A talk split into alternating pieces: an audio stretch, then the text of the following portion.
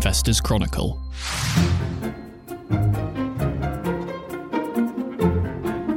On the show this week, we've got Alex Newman, Julian Hoffman, and Mark Robinson back to talk through the IC's special FTSE 350 review, as well as some chat about the implications of Elon Musk's latest big purchase. All that and more to come.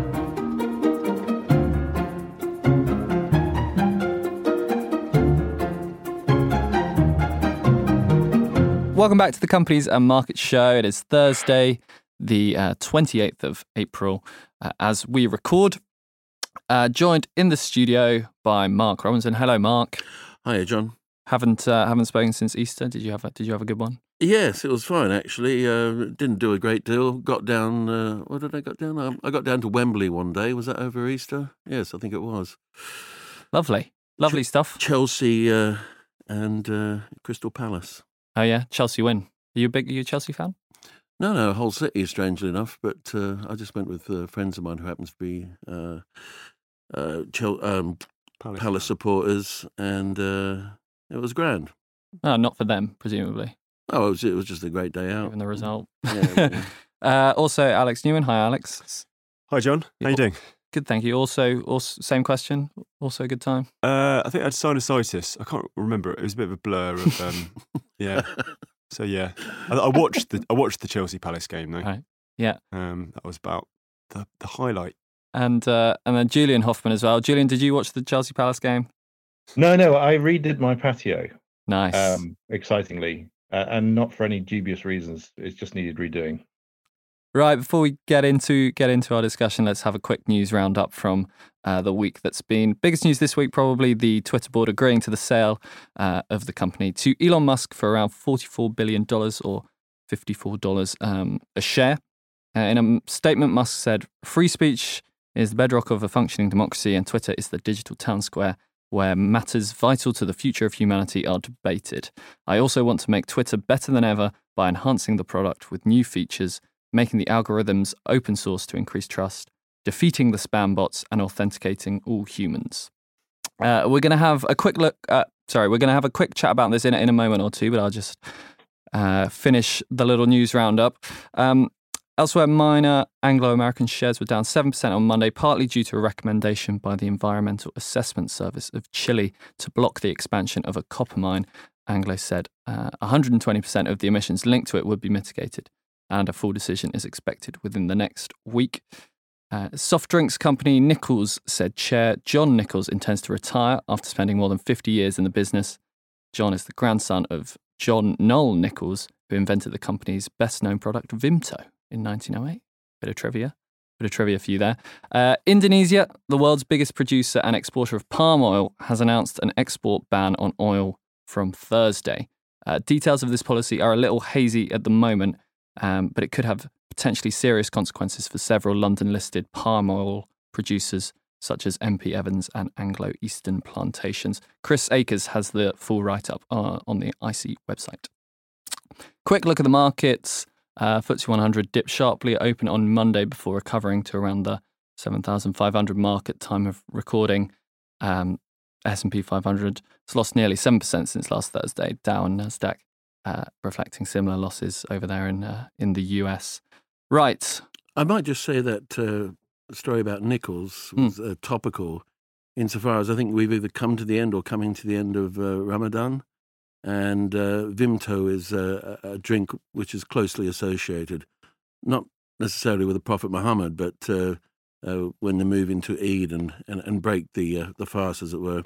Uh, I believe. Um, can you confirm that, Alex? I know. Well, I know that I know sales were very popular in the uh, in the Gulf states and the, the Middle East. I, I- having written up their results once about five years ago, that's that is the nugget I'm going to offer you. But um, Yes, yes, I'm not quite sure about that. You might have to check that one, John. But uh, Yeah, I think it's, it's. Saudi Arabia, isn't it? Is the biggest export market. Yeah. I, I I remember sort of doing I- I- again, like Alex, having done Nichols results probably twelve years ago. It could, it could have been worse. They could have gone with the AG Barr and Irn-Bru. so so is that it's very popular to break the fast with a bottle of Vimto? Is that what you're? I, I think that was the case, yeah. That, and uh, and dates, Mm. but I'm not sure Yeah, that I- they were I drinking. It's, it's, it it gets you kind of awake again, doesn't it? I think that's the because it's basically um, full of sugar. Mm. Uh, so that that sort of keeps you um you hope spiritual for the rest of Ramadan. I think. I'm, But, you know, I'm not sure that it was uh, used during the, the original Hmm. uh, Hajj, but um, uh, anyway, But in the 20th century. I'm I'm going to be shadow banned now. uh, well, a, great segue into our into our first topic because I, I do want to circle briefly back to the to the Musk takeover. Uh, unfortunately, our tech writer Arthur Sants couldn't join us today. So, Julian, given you're the only one out of these three with a Twitter account, uh, I, I'm going to have to ask you if you're looking forward to all the extra liberation that Musk is about to provide.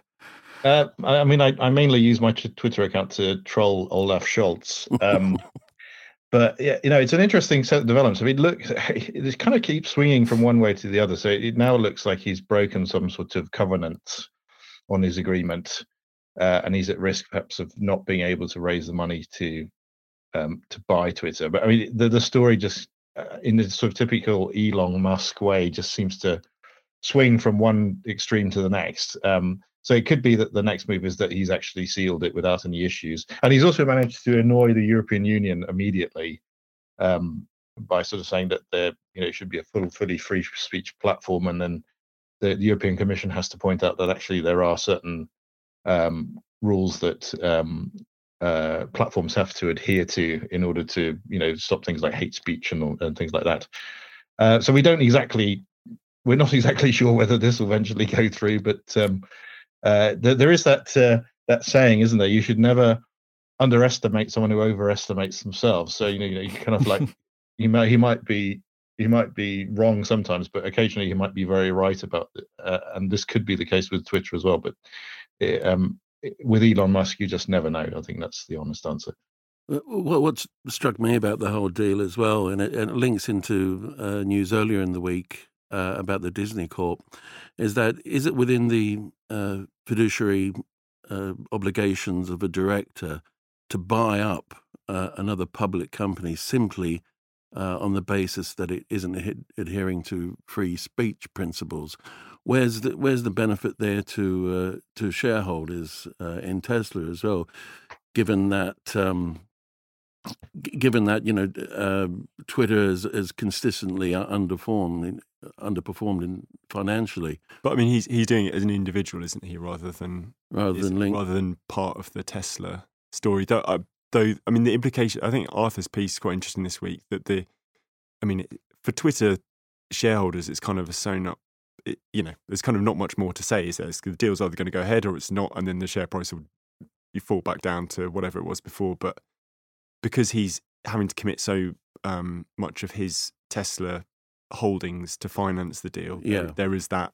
There is that you know, tie in though. It's, yeah, as you say, it's, it's sort of weirdly tied up as everything is with the the personality slash responsibilities of of Elon Musk. But I, I mean, Well, presumably as well, it's going to take up a lot of his energies. Yeah, I mean, time. yeah, that's yeah, but that's that's the a bigger point, isn't it? I mean, like he he's a proven wealth creator, and you know, I mean, he is a a bit of a sort of a poly business genius, having done PayPal, SpaceX, Tesla, but um, this this seems more like a vanity project than the the other um the other ventures in that that he's committed to. But I- mean, you know, for I suppose for Tesla shareholders worrying about the stock dropping or being you know affected by this it's also worth bearing in mind that you know they they trade on 16 times price to sales which is five times five times as expensive as the automotive industry yeah. so it's not like this isn't a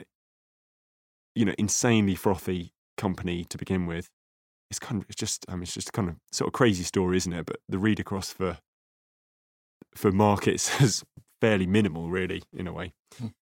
Well, it's it's almost like that. It is the time that you do vanity projects, isn't it? When your your core holdings are so val- are uh, so valued at such high levels, you can just pick everything up at, at you know at fractions of what they should be in the dollar, isn't it? I mean, that's there is a kind of business logic to it. I mean, the the other interesting thing was uh, wasn't it Jeff Bezos who was stirring it up by saying that um, the Twitter deal might take Elon's Musk's you know eye off the core of his business or something. There was a bit of mutual billionaire trolling. Well, the implication being well. that the implication being that Tesla, having targeted China as such a big market, now may um, have a sort of awkward leverage uh, held over them by the by the People's Republic, People's Republic, given that you know freedom of speech and the the public you know the mm. the public square that t- Twitter represents is perhaps antithetical to some of the you know the way China seeks to be portrayed. I mean, it's, it's a speculative one. And, and, from a practical perspective as well, I guess the further you move up the food chain, the further you move away from the actual mechanics of running a company on a day to day basis. Uh, but you know, it, it's just that he's like other people, like Rupert Murdoch. He's he's synonymous with uh, his organisation. I'll just leave you with a final thought um, from a uh, BA Friedman on on Twitter. He he wrote that I don't know who needs to hear this, but you're putting more thought into the implications of Elon Musk buying Twitter than Elon Musk did. Uh, yeah, I tend to agree with that one.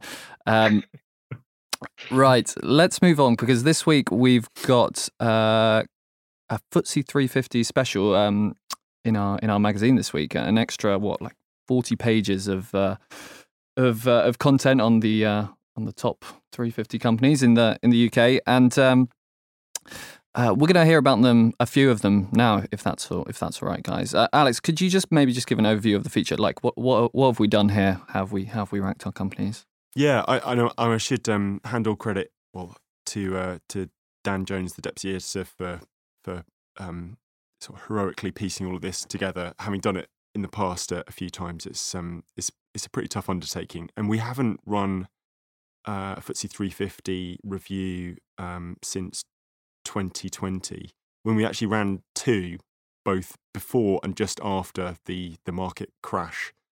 Um, but I mean, the, the, the general idea behind it is to is to provide a, a guide to the the the largest and, and most closely followed um, shares in the UK market.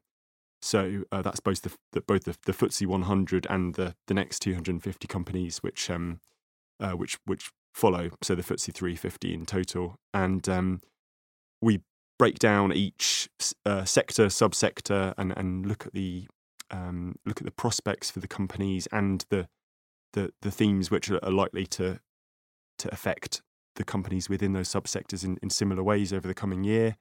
Uh, give our give our sort of favourites and outsiders takes on um, on on on, yeah on, on where they're heading, and to uh, provide some sort of da- data backdrop to to how the um, the market has has done over the over the last year and and what analysts are forecasting for the coming one. Mm. Yeah, yeah, it's uh, yeah. Credit to Dan. It's a it's a massive undertaking. We've had these articles sort of dri- dripping in for the last month or two, it seems. But um, you, have all written uh, written pieces covering covering various sectors. Be good to to hear about a few of them. Um, Mark, uh, what what have you written about? What what comments uh, have you made? Ah, well, um, well, firstly, uh, to add to what Alex just said, then as well, we try and make these pieces as forward looking as possible rather than looking over our shoulders. But that's true of everything that we do. Uh, what what struck me about the sectors that I was looking at this time around is that it was the level of um, government intervention in each one of these sectors.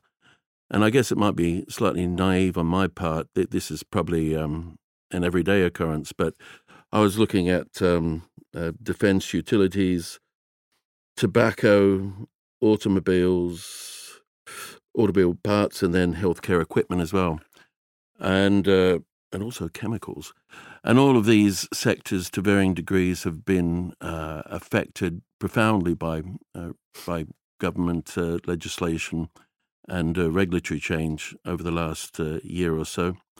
Um, and to give you an, an example, you know, you know, tobacco company, we, we, we should actually be updating these things uh, as we go along. But I, I, I missed this point the other day is that there was an announcement that tobacco companies could be uh, slapped with an additional um, annual levy of up to 700 million under um, government proposals, uh, which have been put, put forward by uh, Javed Khan, who is uh, the government's anti smoking czar.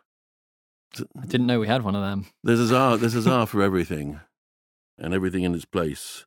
So he he's looking at whether to advise ministers to uh, increase uh, the minimum minimum age for smoking uh, up to 21 or 25, or take New Zealand's approach uh, that outlaws smoking for anyone born after 2008. Um, and there's also talk that e-cigarettes might um, end up on NHS prescriptions. So, I mean, all of this is absolutely fine. You and you and you and it's difficult argue arguing against it from a healthcare perspective. But it, it just seems odd to me. You know, why not a to- well, just why not a total ban? Because it just seems to be a drip, drip, drip on that sector. And so we've we've got a, a position at the moment for investors. But plenty of our, our readers or our listeners will be uh, shareholders in uh, Bats and Imperial, largely uh, down to the yield on offer at the moment. Um, Bats is probably the um, the more viable option of the two because Imperial uh, leverage to the hilt, but they're highly cash generative businesses, and they're trying to um, trying to re- uh, restyle themselves with with a new range of products that they've got might actually have some uh, health benefits. Health benefits in, in terms of like opportunity costs. It stops you. It stops you smoking. You know, conventional tobacco products and presumably moving on to heroin at some point after that. Um, so, so yeah, they're they're, they're all they're all sort of um, focusing on the new category products. Uh, I think is one of the generic terms for it as well. But interestingly, with Imperial too, they're they're also prioritizing. Uh, they've got a sort of a Stalin-esque five-year plan where they're they're looking at uh, targeting specific uh, end markets, the traditional ones actually, whereas uh, you know, we're looking at the US, UK, Australia, and so on. Whereas bats uh, uh, are not only growing their their alternative products, but of course they they've been targeting emerging and frontier market economies, uh, Pakistan, Bangladesh, and Vietnam, which are the only places at the moment where you're getting some growth in the number of people uh, taking up smoking. Because in, Western markets, especially amongst the young, that's that's fallen off a cliff and that's obviously one of the, the structural issues uh, facing the tobacco companies. It, it, just seems to me that it's it's odd that they've been, um, perhaps it's not odd, but I, I, find it slightly unfair that they've given this pariah state, status because it's it's a legal product, and it, you know, it's, it's undoubtedly true that it's had incredibly detrimental health effects down through the decades, but it's also it's also been it's also within the law, and it also provides a huge chunk of tax revenue uh, every year. But it's probably just my reactionary stance, really, to, to government intervention. But you, have also got a, point at the moment where today, uh, um, uh, I think uh, uh, Rishi Sunak was uh, talking about a levying an, another tax charge on on the oil companies for excess profits so I, I, don't know what an excess profit is. You know, if, if you're a share, if you're a shareholder in, in, Shell or BP, are you going to look at this with some trepidation? I mean, what, what is this excess product mm. profit? Um, it, I, I, don't know. It's sort of a mercantilist uh, approach we seem to be taking at the moment, which is anathema for anyone trading in, in public markets, or at least that's my uh, that's my view on it. And, it's, and I, it's interesting, isn't it? Because I mean, a lot of the um, you know the the market swing in the last year with the Hill review, etc., seems to be we have to bend over backwards to reward you know entrepreneurs and do whatever they say. Almost take a sort of light touch regula- regulatory approach because these are the wealth creators.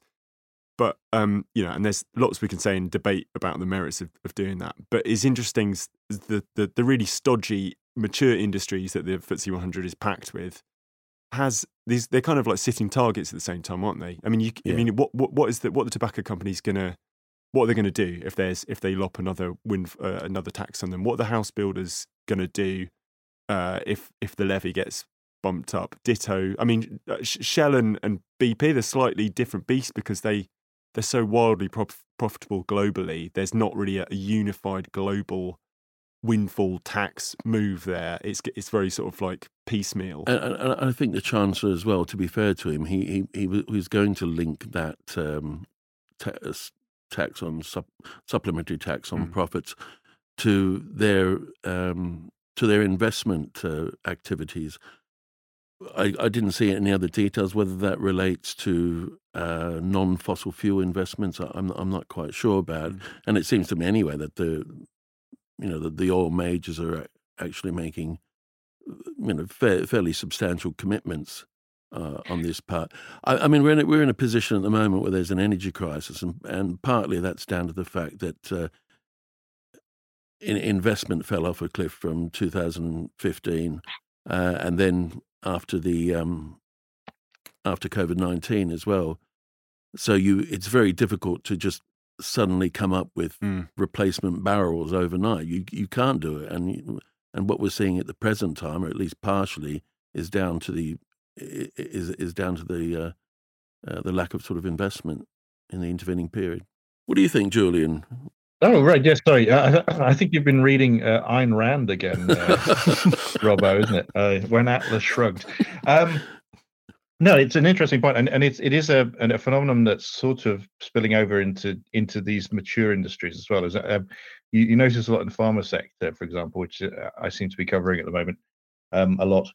Um, that uh, reference pricing is also getting tighter, so that's another way of taxing um, uh, taxing companies at source, which is which is really what windfall taxes are, isn't it? They're not they're not based on on performance; they're just based on the essential existence of of an industry and the profits it makes, isn't it? And um, you you kind of wonder whether intellectually that that is a sign that uh, the, the, idea of, of, free and unfettered markets is is pretty much in retreat. I mean, it seems to be a a global phenomenon that we're going back to a, a more corporatist yeah. economic system, isn't it? And um, and that might be reflecting the insecurity we feel around supply chains and and all these these kind of interlinked kind of problems. And the the obvious answer is that the governments are, are taxing in order to, in a sense, to repatriate that capital back to the homeland and and build up, uh, you know, resilience in their you know supply and capacity. Maybe that that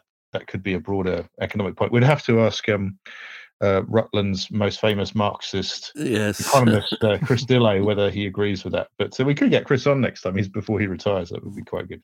Yeah, yeah, we definitely should. Definitely should. Um, Julian, just uh, back uh, back to the back to the FTSE 350. What what have um, what have you looked at? Um, what have you looked at for the IC?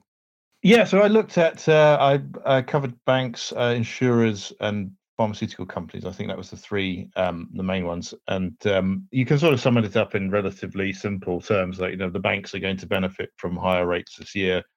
Uh, that's essentially a, a government-driven uh, profit drive, more or less. Um, the insurer seems to be seem to be benefiting as well from from everyone paying higher premiums. Uh, you know, inflation's feeding through that into that industry, and, and and that tends to benefit the payouts that investors are getting. So, uh, a lot of people are looking eyeing up the the yields uh, that insurers are generating um, as a form of inflation-proof income in a in a in a in a sort of funny sort of way. But even even with the insurers, if you if you know, if you take that some of them are returning up to 19% of their are returning as are yielding like 19% once you include all the special dividends and the and the buybacks and things like that. So that's a, that's an incredibly enticing uh, proposition for a lot of shareholders who are struggling, you know, to try and generate an income out of their capital that that keeps pace with the the rate of their cost increases. Um, and the last one I looked at was was in detail was pharmaceutical uh, companies, and uh, the story there in in the FTSE 350 is really about the, the uh, emerging um, competition between uh, Glaxo and um, AstraZeneca. AstraZeneca has a, a decade-long head start on Glaxo when it comes to uh, improving the quality and value of its uh, product pipelines. And um, Glaxo recently has been trying to redirect the company towards higher value or generating higher value. And uh, part of that process is going to be splitting up in the end of this quarter um, the old consumer products business and uh, essentially using the the proceeds or the the, the ability to generate um, uh, using the the leverage that they can generate out of that to to refit and restock their pharmaceutical product pipeline, which ultimately is far more valuable uh, to the company um, than um, selling toothpaste and Lucozade or as was. Uh, so yeah, so that, that those are the that's the three kind of themes in there. Uh, you know, it's uh, the market is looking at uh, at trying to find uh, sources of income, and I think that's going to be a um, a dominating trend really for all of those all of those sectors because they're all essentially uh, cash machines in one way or another for investors if they get their their business models right. Have um, did I read you? You wrote a little uh, summary of Glaxo's first quarter results. Did I read they've come up with a better name for their for their new uh, for when they split up the new new GSK? They're going to call it Haleon. Haleon, which is going to be the the consumer products arm uh, and they're trying to find the great and the good at the moment to staff the um, the board. Uh, it, yeah, I mean it's it's it's probably something that should have happened years ago, and the, the, arguably the, the the the merger has held both sides of the company up. As it was the old Glaxo and the old Beecham companies that combined, and uh, so I, I, I think you you could say that they're on the kind of journey towards um, revitalizing the share price in in both of those entities when they when they eventually when Haleon eventually lists and and Glaxo starts to see some sort of benefit from from restocking its pipeline. So I mean that's quite an interesting corporate restructuring story. So I've gone into into that a bit in the in the FTSE 350 piece. Uh, in terms of other pharma companies, there's not that many left. So you, have got uh, a couple of generic suppliers, uh, one of which is uh, has a markets in North Africa, um, and the, the, others seem to have either disappeared or been sold off. Um, and yeah, the, the, the sector looks very very top heavy when it comes to what's actually available to the UK investor. Hmm. Hmm. Well, thanks, Julian. and then Alex, um, don't know if you want to mention yours as well. You you wrote wrote a, wrote a few house builders that you have again, and yeah, I think it's my sort of swan song uh, writing about property. Hopefully, uh, given that we've uh, Mitchell um, has just joined the team as our new property writer. Yeah, so I mean the, the, the themes they're probably familiar to people who've listened to the podcast in the last couple of months, but the the house builders completely beaten up, but I think there's probably value there, and the the updates from from a few of those this this um, uh, week implied that you know interest rates going to 0.75% is not terminal for their businesses, even if um, you know more people are now predicting that house price bubble is is likely to peak this year. I mean, it has to at some point. Um, and then the the sort of hodgepodge that is the REIT sector, where you have so many different um, so many different uh, subsectors to that um, it, it's it, it's kind of difficult to surmise it all in one in one theme, other than you know the effects of inflation and, and interest rates. But I suppose the you know the top line for for the REITs is where where is where is demand the strongest for for um, among among tenants. Um, the office sector looks quite shaky, I think. Um, even though there are you know there are pockets where which reportedly uh, coming back quite strongly. Um, uh, the self storage uh, game has run up incredibly in the last few years, um, and those those companies looking quite highly valued, but demand is still very strong there. Um, ditto the, the logistics and and and, uh, and, and warehouse businesses, um, and uh, Mitchell in his inaugural piece this, this week is, uh, uh did a, a, really good write up about asking whether the, there's a bubble in in sheds uh, which is uh, uh, yeah, sort of weird weird concept, isn't it? But um, uh, so yeah, that's that's a, a, good sort of um, yeah, kind of a, a, segue to to something that investors in that space should be should be looking at um, over the coming months. Um, is that that's yeah. utility sheds, isn't it, for sort of industrial estates, not not garden sheds? That's right. It's not. Yeah. The other thing you didn't mention that you did on your your East uh, your Easter break Julian, you put up a shed as well. You, I think you undersold yourself. You laid a patio. No, I, I took down a shed. You I took, down, down, a shed. Storm, sorry. Okay. I, yeah, I, I, took down my storm damage shed. But, yeah. Uh, Which is another reason there why you shouldn't invest there was in, in sheds that size. Yeah. Lovely stuff. Well, well, thanks, guys. Um, yeah, well worth a read. This uh, this uh, three uh, FTSE 350 supplement. As I said, there breaks down the FTSE 350 into various sectors. I think 37, uh, maybe maybe more than that. I think I counted 37.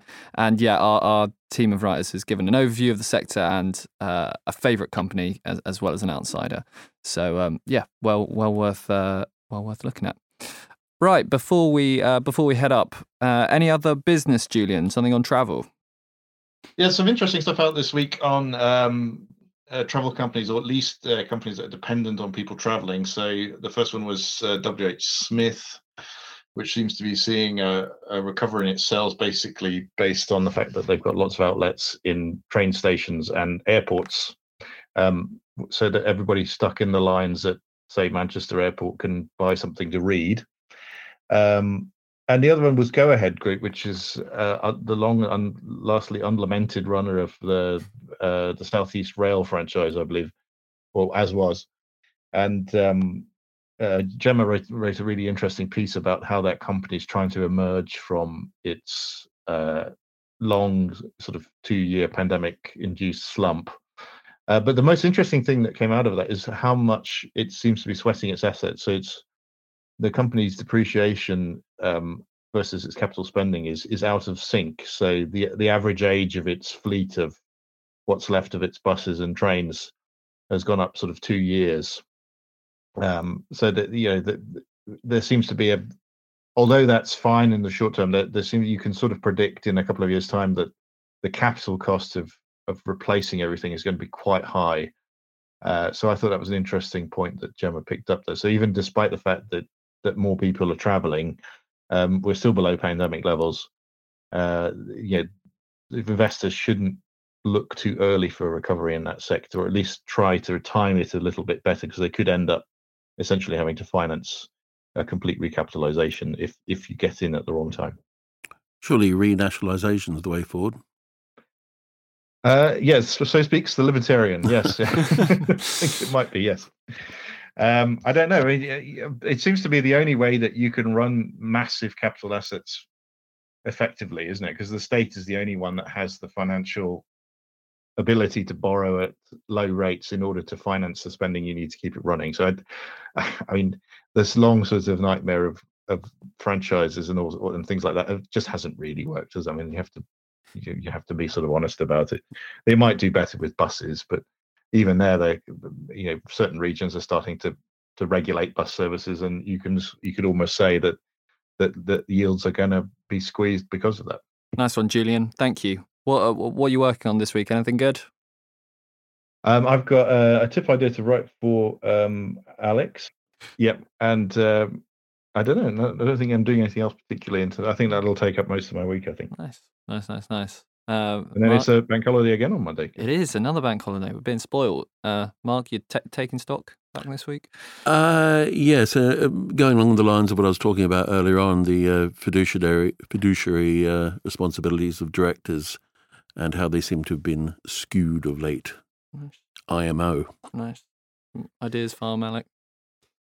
Yes, ideas. So I'm, I've, I've got to follow the Berkshire Hathaway uh, AGM this weekend as well, because I'm writing the the cover feature on that for next week. Um, so yeah, I'll be tuning into to Omaha at some point on Saturday for my sins.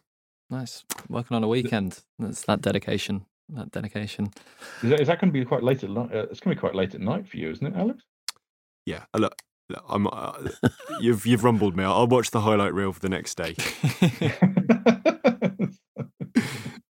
Great stuff. Well, um, that's all. That's all for us uh, this week. Nice to nice to have you all back after a week off. Um, and we'll see you again, listener, um, same time next week. Thank you very much.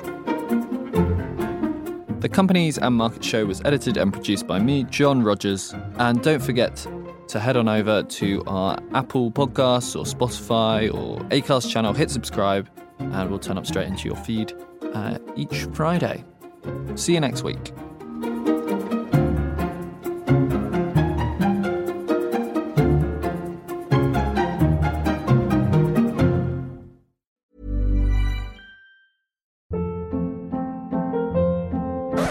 Hold up. What was that? Boring. No flavor. That was as bad as those leftovers you ate all week. Keke Palmer here, and it's time to say hello to something fresh and guilt-free. Hello Fresh. Jazz up dinner with pecan-crusted chicken or garlic butter shrimp scampi. Now that's music to my mouth. Hello Fresh. Let's get this dinner party started. Discover all the delicious possibilities at hellofresh.com.